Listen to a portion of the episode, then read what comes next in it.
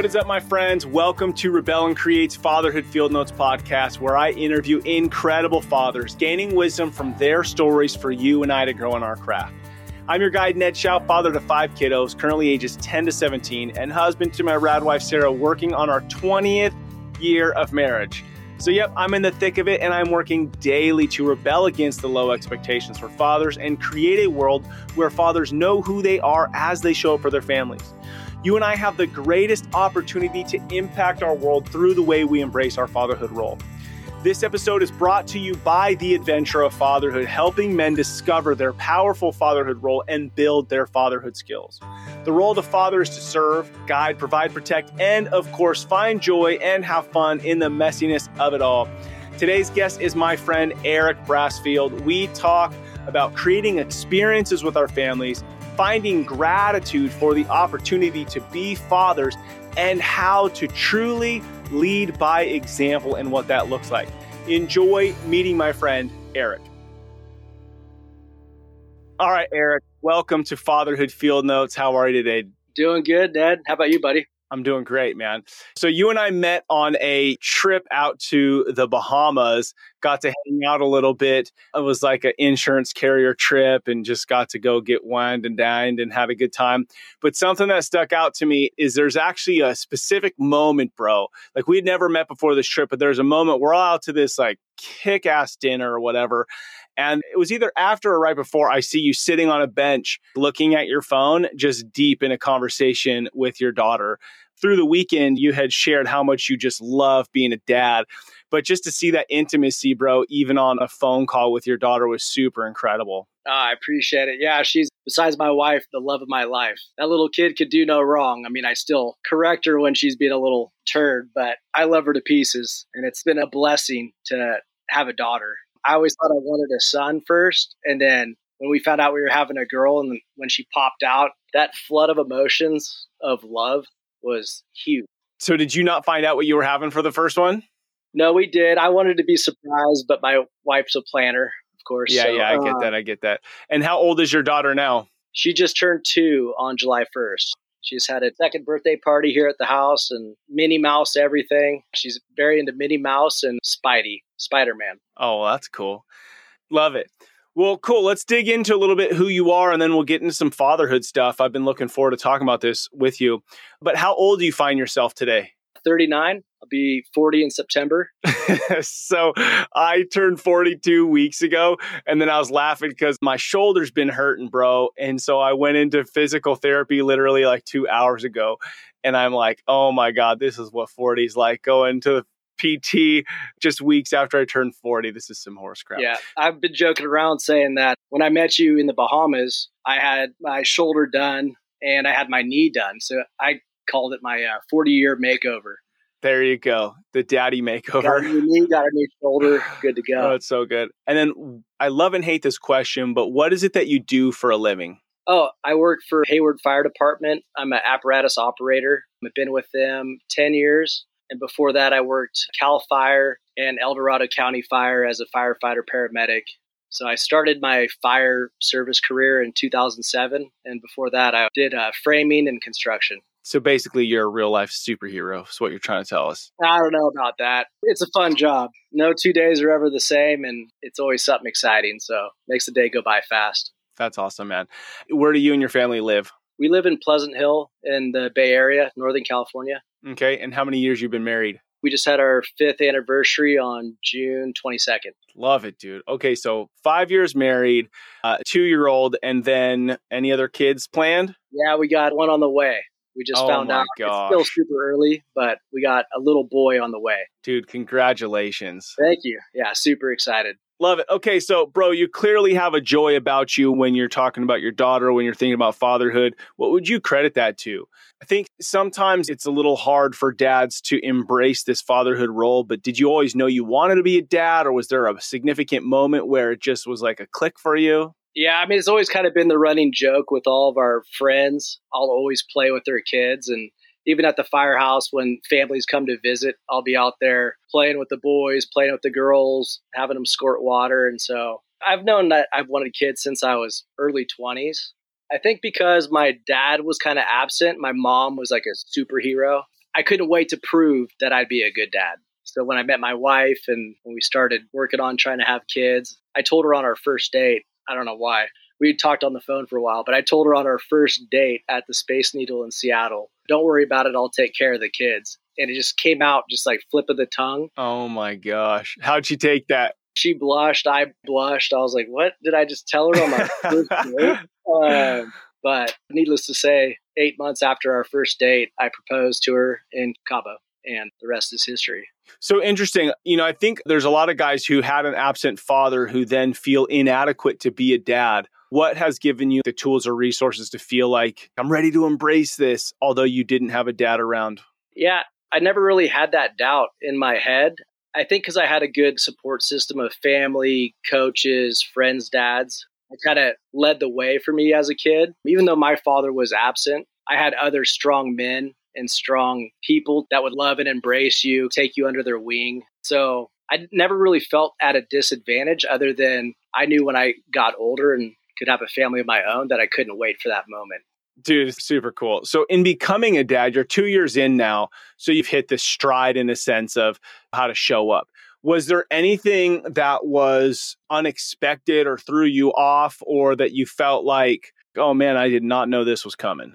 I mean, I feel like every day, like there's something new, right, with your kids. But working as like a firefighter paramedic, one of the things that scared me in the very beginning, you're always checking to make sure that they're breathing. Like when you put them down in their own separate room, I think I'm just a little worrisome by nature, just because I can see like the bad end of things on calls that I've responded to. I guess just like worried about the sleep, the diaper thing. When I'm on calls at work, vomit or the number two area, it makes me repulsed and I'll start gagging and dry heaving. So I was a little bit worried about that with changing diapers. I'm like, I want to be a good dad. I want to be supportive. And I've changed almost every diaper when I'm home. I thought it was going to bug me. Doesn't bug me, not a bit. Dude, you just have that mindset like, I'm just going in. This is not a big deal. This is my kid. I love well, that. Yeah. And it's your kid, it's your human that you got to take care of. And so I want to make sure that I can do everything I can for her. And it's a cute little bonding time she doesn't kick my wife in the chest, but she likes to kick me in the chest when she's on the changing table. It's like our little rough house time. I'll wrestle her before I throw her on the changing table, and we have a fun fun bond in that way. Mm, that's so good, dude. What have you learned about yourself? So, 37 or so, right? When 36, 37, when you have your first kid, you're kind of used to probably rhythm life. You've been a firefighter since 2007. So, you've had a lot of control in the area of like what your day in, day out looks like and then you know married for three years before the kiddo comes along we learn a bunch of stuff by being married without a doubt but when you think about your kid coming along what's something you learned about yourself that maybe you didn't know before i actually had more patience than i thought not short fuse like in an angry way, but can get frustrated pretty easily. And you got to learn to just take a deep breath and take it all in and enjoy the moment because they go by fast. So I learned that my patience was better than I thought with having the child. And was that a decision you felt like you had to make, or do you feel like it was because there was maybe this maturity around, okay, I want to be a dad, so certain things aren't going to bother me? It's a new role, new responsibility, new challenge in life. To me, being a dad has been the coolest title I've had yet. I'm embracing it 100%, going full force at it we always joke and we say like this phase is our favorite with our daughter but i feel like every day we probably say this phase is our favorite because she just keeps getting cooler and cooler just seeing how their little mind works and yeah i mean it's pretty special to be present. So it seems like you're present to the moments with your daughter. Do you have any i don't want to say secrets or habits anything that works for you to shift from crazy work mode heavy stuff i saw at work to coming home and setting that aside and being present with your daughter so that you can enjoy those moments? So, my work is about 35 to 45 minute commute away, and the firehouse is a good place.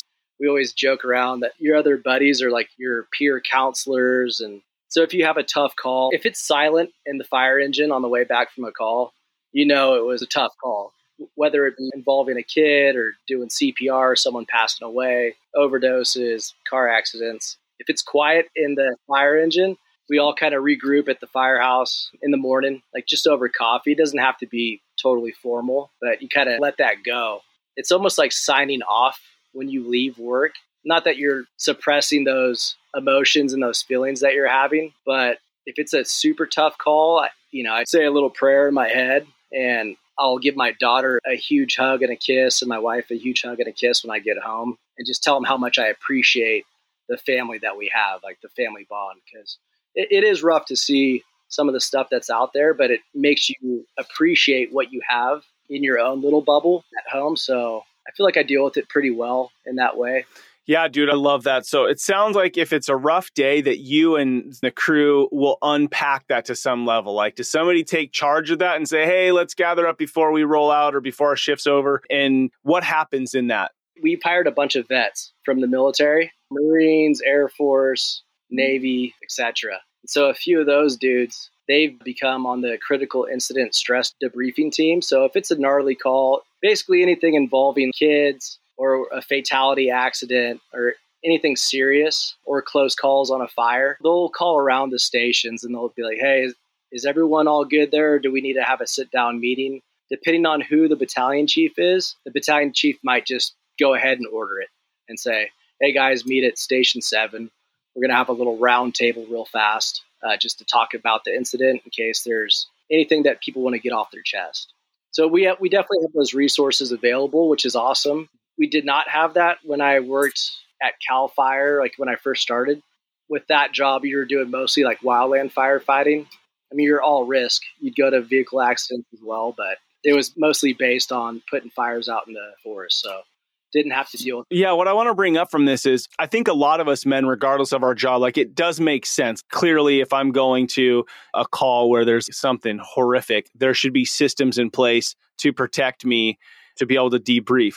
But I want to bring this up to guys who are listening right now. If you're finding that a lot of times, two, three nights a week or whatever, your energy sucks, you're a dick to your family, have you just gone from work mode straight into the house? Have you not done any kind of debrief?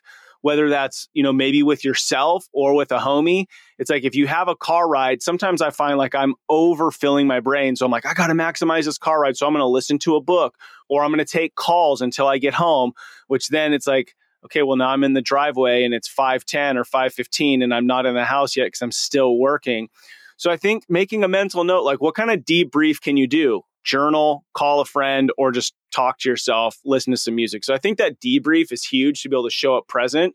Then that other thing you said was choosing to see the gratitude. It's easy to walk in my house and see everything that annoys the crap out of me. Maybe my kids, whatever, left a mess or irritated my wife or whatever but like I choose what I think about. So if I walk in the house, like, yes, discipline your kids, take care of the stuff you need to. But if I can choose to go, oh my gosh, I walked in here on my two feet, my kids are breathing, there's food in my fridge, I have running water, I can shit in a toilet and flush it and not have to deal. You know, dude, the list goes on of blessings we have. So I love that that's what you're doing is you are choosing a state of gratitude. And I think every one of us can do that and it would help us be more present with our family. Yeah, I agree 100%. I think a lot of it is outlook, outlook, perspective on life. If you want to sit there and dwell on the things that bug you, or if you just focus on the negative things that happen instead of having gratitude for the good things that are going on, you could catch yourself in a bad way. Just a bad down attitude. I don't want that to transition to home. So I'm a pretty upbeat person to begin with, even before firefighting. Like I always have a smile on my face, which probably it catches some people odd. They're like, "Why is he smiling?" right now? But it's hard to turn off. I don't know. Life's good. Like you said, I got my legs. I can walk.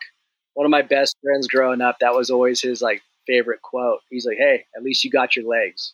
And I think about that probably once a week because when you're sick or you're injured, it's easy to take for granted when your body's functioning and feeling good, like you probably realize with your shoulder right now. And that's how I felt last year before I had shoulder surgery because it got to the point I couldn't lift Reagan up in the air. Like I couldn't get my arm out to the side. Crazy nerve impingement.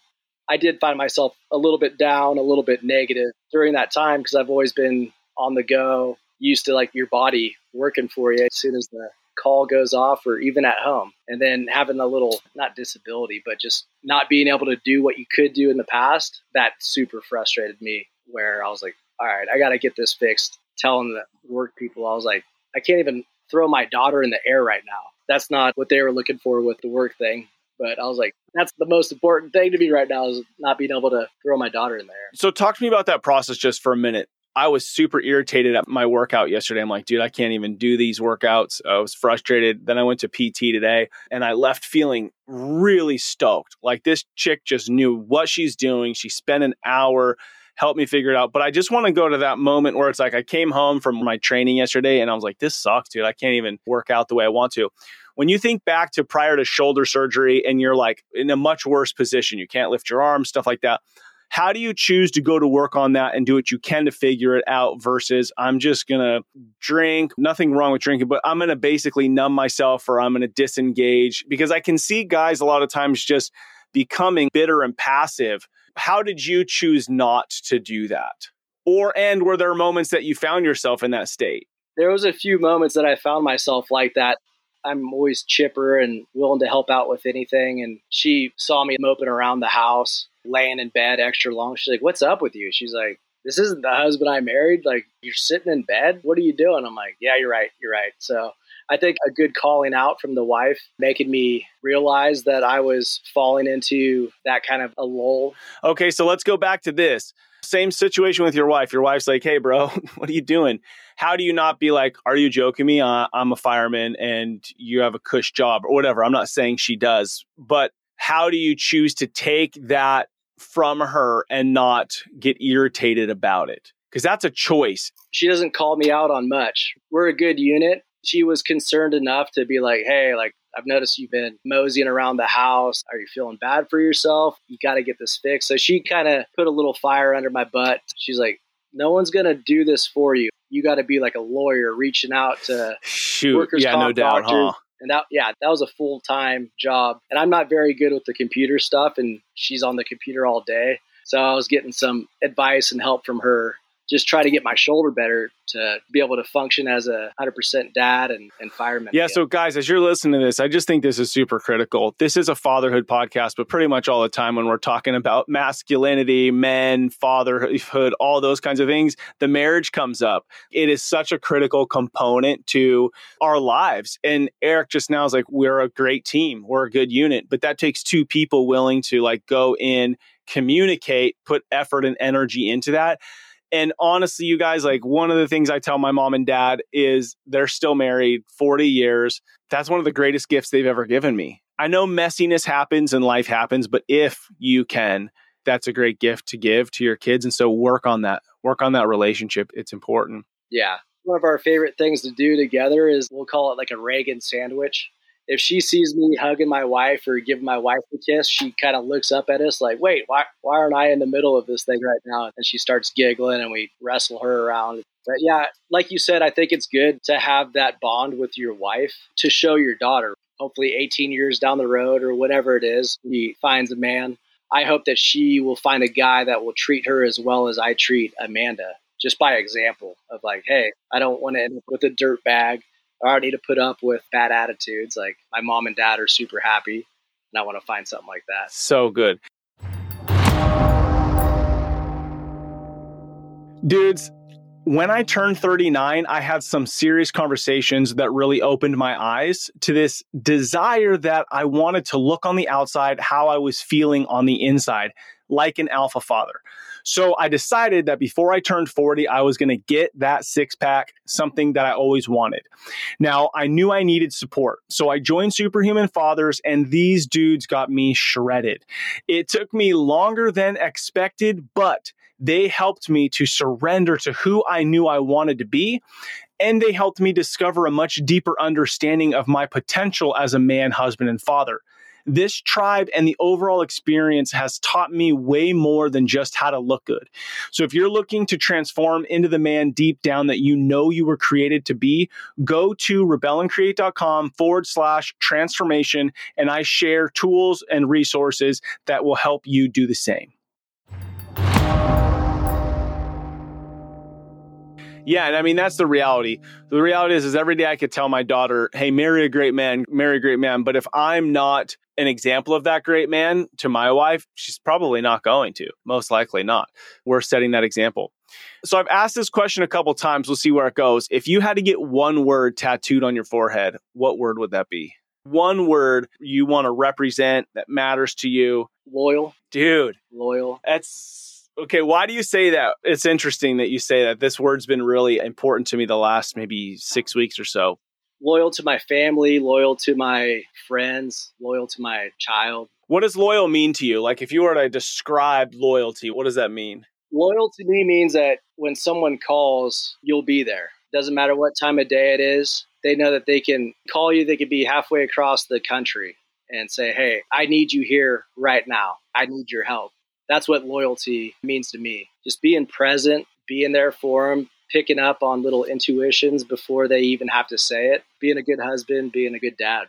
Yeah, that's so cool. So I was at this conference maybe, I don't know, a couple months ago, and this guy, Brant Hansen, spoke, and he's written a couple books. One is The Men We Need, and that's what he was speaking on. So I've listened to that since then, and I'm halfway through his book, Unoffendable. But it unlocks something like I've been a follower of Jesus my whole life. I would call myself a Christian, but I think for a lot of times, I pursue, I want to do things right and I'm hard on myself if I mess up. And so what this dude said is he was like, God isn't looking for people to be perfect. He's looking for people to be loyal. And it just like something in my soul was like, dude, I resonate with being loyal. I don't resonate with being perfect. And loyal is like, dude, you and I might get in a fight. We might get irritated. We might screw something up today but dude, we're going to get our asses up again tomorrow and go after it again, right? Like I'm going to show you, bro, I can do it. Uh, let me give me another chance. Like I'm going to get up because I'm going to go after it. And to me, that's that's loyalties. I'm not always going to be the perfect dad or definitely not the perfect husband, but I'm going to be loyal and I'm going to show up and I'm going to grow as a human. And so, dude, I just, it's so cool you'd bring that word up because, ah, it's like, dude, it resonates with my being as a man. Yeah. Well, totally. I feel like it also transitions to the job of a fireman because when people call you, they're calling you on their worst day and they want you to have all the answers. And sometimes we don't have all the answers, but I'm loyal to the citizens that we serve to always put my best foot forward. Even if I don't know how to fix it in the moment, I think it translates to them that I'm doing all I can to make a situation better. And shoot, I mean, just put that same definition in with your wife and kids. I'm going to show up every day. And I might not have all the answers, but I'm going to put my energy, effort into making this the very best I can. And I think that's what people want. People don't want the dude with all the perfect answers. Eventually, it just makes you feel like either the dude's a phony fraud or we're all inadequate. But we all know life is super messy. It just it just is. People make life harder than it needs to be because they let the mess dictate how they show up instead of just acknowledging it's messy. Exactly. Yeah. Uh, Couldn't agree with that more. I'm fired up, bro. Okay, when you think about the role of the father, how would you describe that in a couple sentences? What is that role of the father? I think the role of the father, your number one job is to protect. So protect your children, protect your wife. And what does it mean to protect? What does that look like? So to me, to protect doesn't have to be just physical. It could be keeping your kid, making sure that they're fed, they're housed, they're learning, they're having fun, just protecting the world's a crazy place, right? When I say protect, it's also like being loyal or being present, being there as a family unit to take care of them when they need you, and then protect slash provide. So you're providing for your family, and then being a good listener, being a good shoulder for them to bounce stuff off of, kind of like a solid rock. So whether your wife's having a bad day or your kid's throwing a temper tantrum for some reason and you don't know what just happened, but they're crying without immediately getting angry, be like, why are you crying? Quit crying. Like, come here, sweetie. Let's talk this out. Only time she really tries is when she's being too rambunctious and she runs to the corner of the table or tries to jump off the back of the couch and it startles her and she's like pointing at things, getting mad. And we always joke around and I always say like, show me your muscles. Let me see if you're tough. And she, she flexes. And then I'm like, all right, a, a dad kiss is going to make this all better. So give her a little boo boo a kiss, and she's smiling again. So we're pretty fortunate. She's been an easy kid so far. Man, that's great. We'll see how number two goes. That's great. Yeah, but you'll be all ready for number two in a different way. I mean, the number two will be totally different, but at the same time, you'll have the experience on your belt. When you think about Reagan 10, 15 years old, and then now your son, right? I already saw your face like, oh shit, that's going to happen one day. To what level do you start to think about how do I protect my kid? Because you you're out in the world, you see some mess, but to what level do you feel like you want your kid to experience life, but with you there providing guide rails? Like, what does that look like to you? Yeah, that's a good question. So I want to give her the freedom to be able to make her own decisions, and I want to give her a good basis of knowledge and hopefully in the next 15 years, just our open communication with each other. Obviously, not now, but as she gets older and high school kids start to experiment with drugs and everything else, not going to like put the fear of God into her of horror stories per se. Maybe if I, if I need yeah, to, yeah. if I need to. But I think just having like open lines of communication with my kid and kind of setting boundaries to start with. Every kid's going to push those boundaries. It's what you do. I did it to my mom. I felt like I was a good kid, but if you ask my mom, she would say that yeah, there was times that I definitely worried her a ton, whether it be riding a motorcycle, getting tattoos. She told me three things: don't join the military, don't get a motorcycle, and don't get tattoos. I got tattoos and I got a motorcycle, and my mom was like, "What are you doing to me? You're making my hair go gray." But so as far as like when Reagan's 15 years old, I'm hoping that just the father daughter bond that will continue to grow by then knowing that she could call me at any time, come home when I'm home. We could talk through anything she wants to. I've never experienced that with my dad and my older sister. Father daughter talks. It'll be a new challenge when that day comes but based on the relationship you're building with her now, I mean, even from the I'm spending time changing your diapers to I'm creating a bond with you to we have open dialogue. That's your approach now. You can't dictate, you know, what your kid's going to choose to do or not do, but the intent is that you have this opportunity to just communicate dude, it's freaking awesome, man. My 17 year old daughter is my oldest daughter, and, and we just have a great relationship where she can ask me pretty much anything. We have open conversation. I'm taking her and her friends camping tonight on the beach.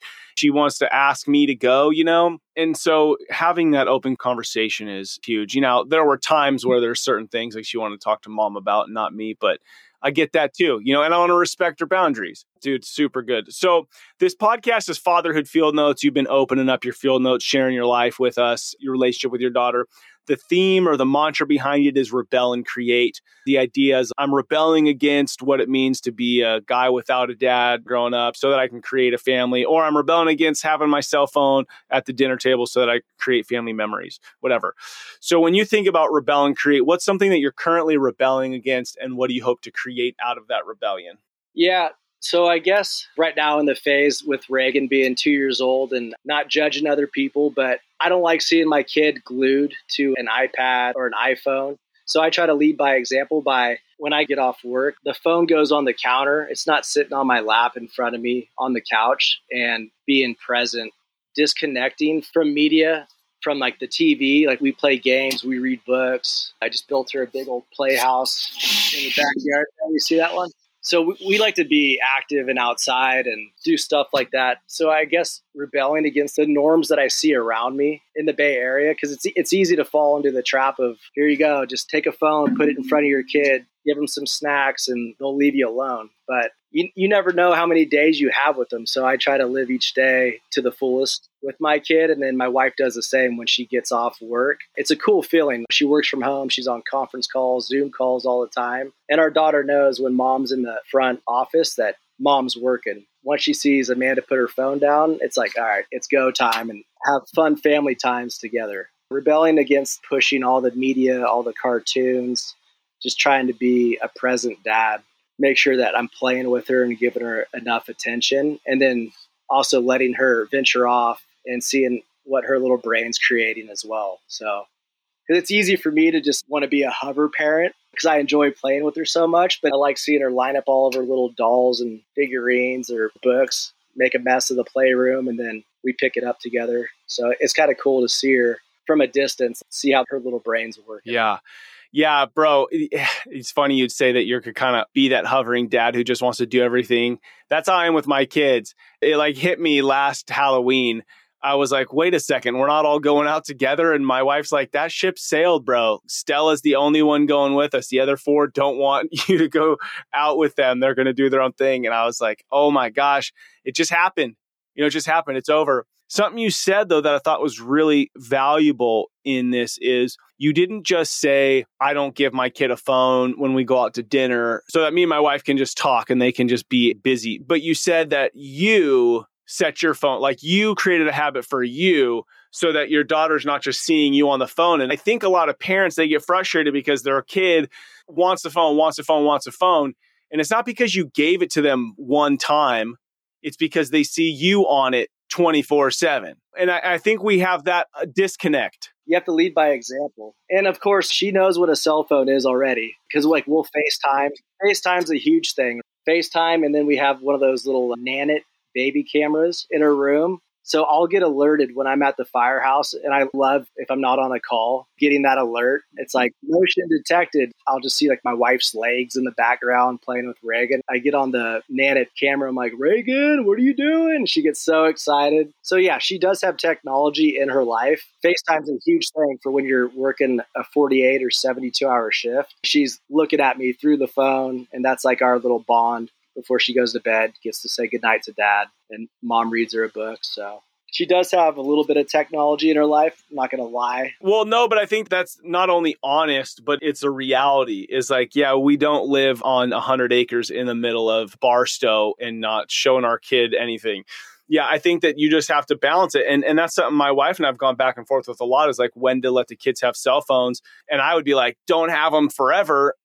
She wants them to be able to learn their boundaries and learn things while they're in our house. So it's like finding that right age to where it's like you're teaching them how to be healthy with these things that are going to be here. Yeah. It's a good reminder for me and for my wife. We kind of made that our thing when we have a date night, leave the phones in the car so you can be present. It's funny when you look around when you go out to eat and you see everyone's just sitting there with their cell phones, not engaged. And you're like, why'd you even go out to eat? yeah, yeah, yeah. Just so you didn't dirty the kitchen. Before I ask you my final question here in a couple minutes, any advice you would give to a young dad who maybe didn't have a dad growing up similar to you, but they're finding themselves not knowing how to show up? I'll give you an example. I talked to this dad recently, and he just said he's been having a hard time because he grew up in group homes and he'll be sitting around the table and he'll see his kid enjoying life. And he's like, oh my God, I didn't get this. And it's a little bit triggering for him if you think about a young dad, what would you say to them to help encourage them that they have what it takes, I guess?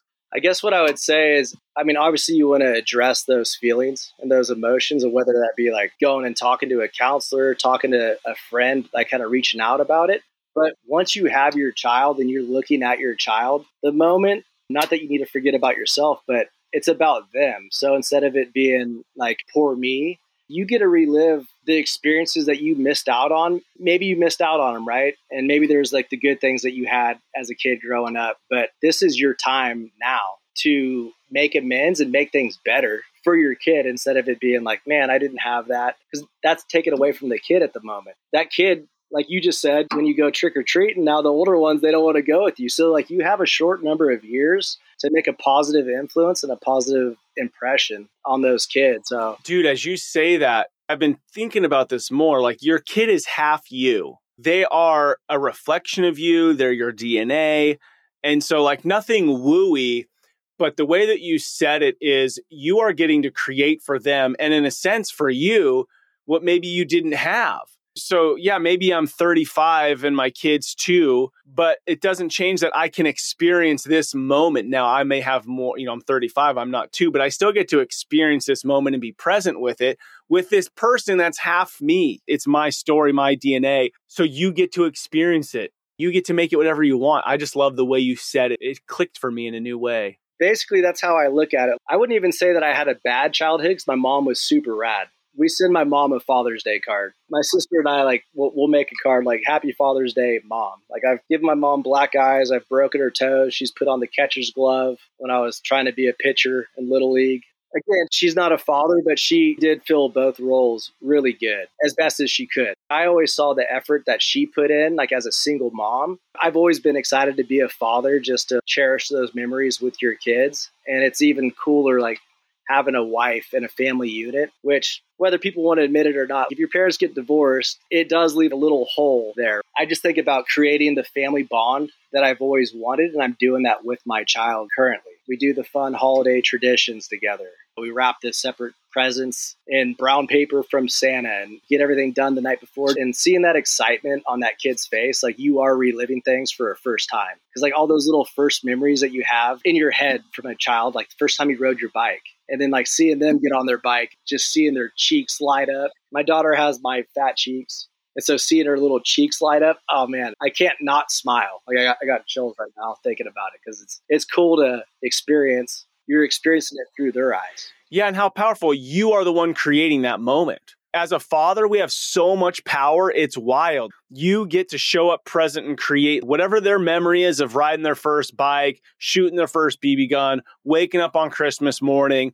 You are the one setting the tone of what that looks and feels like. Yeah. So the oh absolutely. oh my gosh, dude, like how much power and then how much opportunity to just make an epic life for your family. That's kind of what I said in the field notes. You know, I had eight or nine questions on there, just a little intro before the interview. I see that a lot. We go to a lot of calls and it'll be single family homes. The kids are acting out. There's not a father present. So you could see the good and the bad influences that you have the ability to create for your kids I see it on calls that we go on. And that's also a reminder to me like, all right, dude, you're tired. You only got two hours of sleep in the last 48 hours. But the kid doesn't care about that. So come home with a smile on your face. Don't take it out on them. They didn't choose to do your career. I think that's a powerful statement. You get tired. You get tired as parents for sure. 100%. We'll put her down and sometimes we'll go to bed at 8:30, you know? Like we're like, "All right, we're calling it a night." Dude, Eric, this has been so good. And I think your smile, your laugh, your joy, the joy about you, if all dads had that joy to just see their kids and see their opportunity to love their family, our world would look different. So super inspiring to get to spend some time with you, bro. I'm going to ask you my last question, and it is a legacy question. Imagine, whoosh, imagine 40 years from now, Okay, 40 years from now, Reagan is 42. Yeah, you're almost 80. Reagan's 42. She probably got a little kid of her own. Your son is 40. What is it that you want to see being played out in their homes? If you were to be standing out in the street in a cul-de-sac peering into their homes, what would you see being played out that you just huge smile on your 80-year-old face going, "All right, I did what I was supposed to do." Seeing them married and happy and love in love with their kids, embracing those moments that I'm doing right now with Reagan and my wife. Because life is short. So that'll be so cool just to see them create a family of their own. We stay pretty like true to that. In our guest bathroom, we have a picture of Amanda's grandma, Grandma Helen.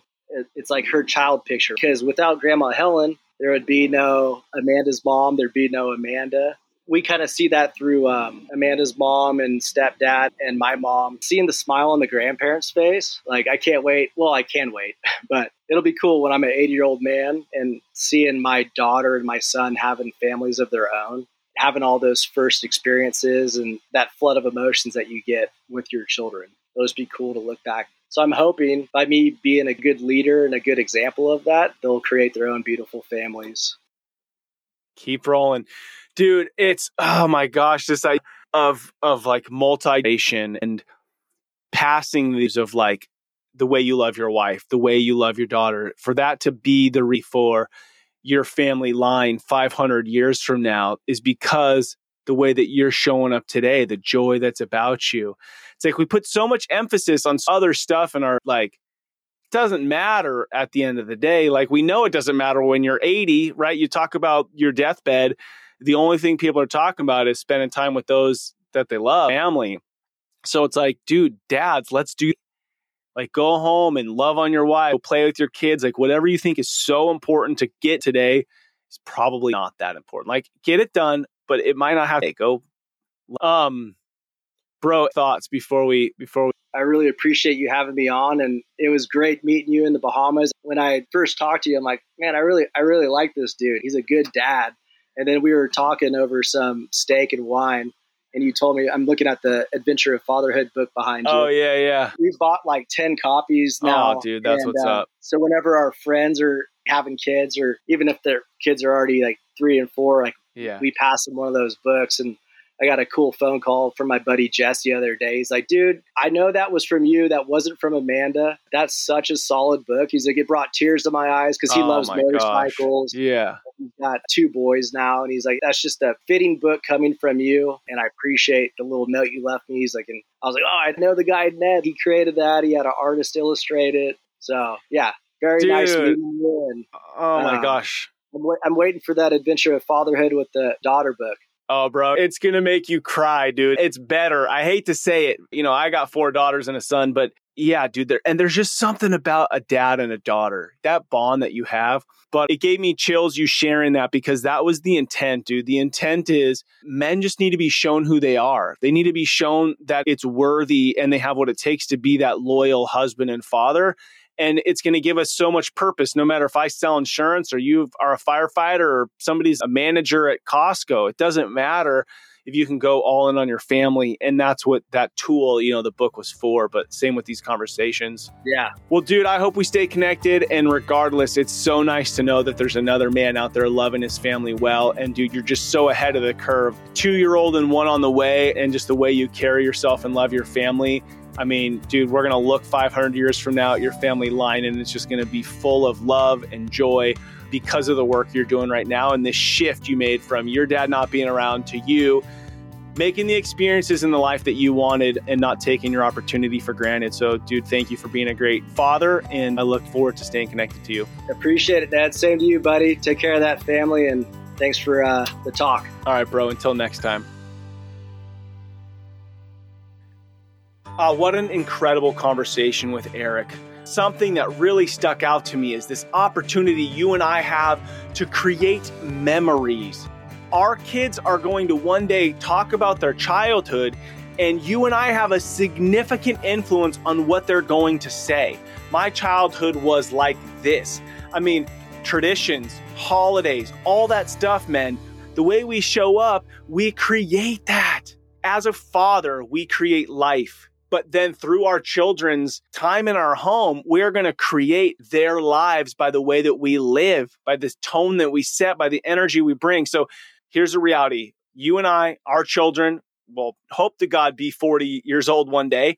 And they're going to say, My childhood was like this. And it's going to be a direct reflection in a lot of ways of what we did, how we set the tone in our home. And guys, this just leads me to this. We must know who we are. The world would look and feel different if men showed up knowing their identity to love, serve, guide, provide, and protect.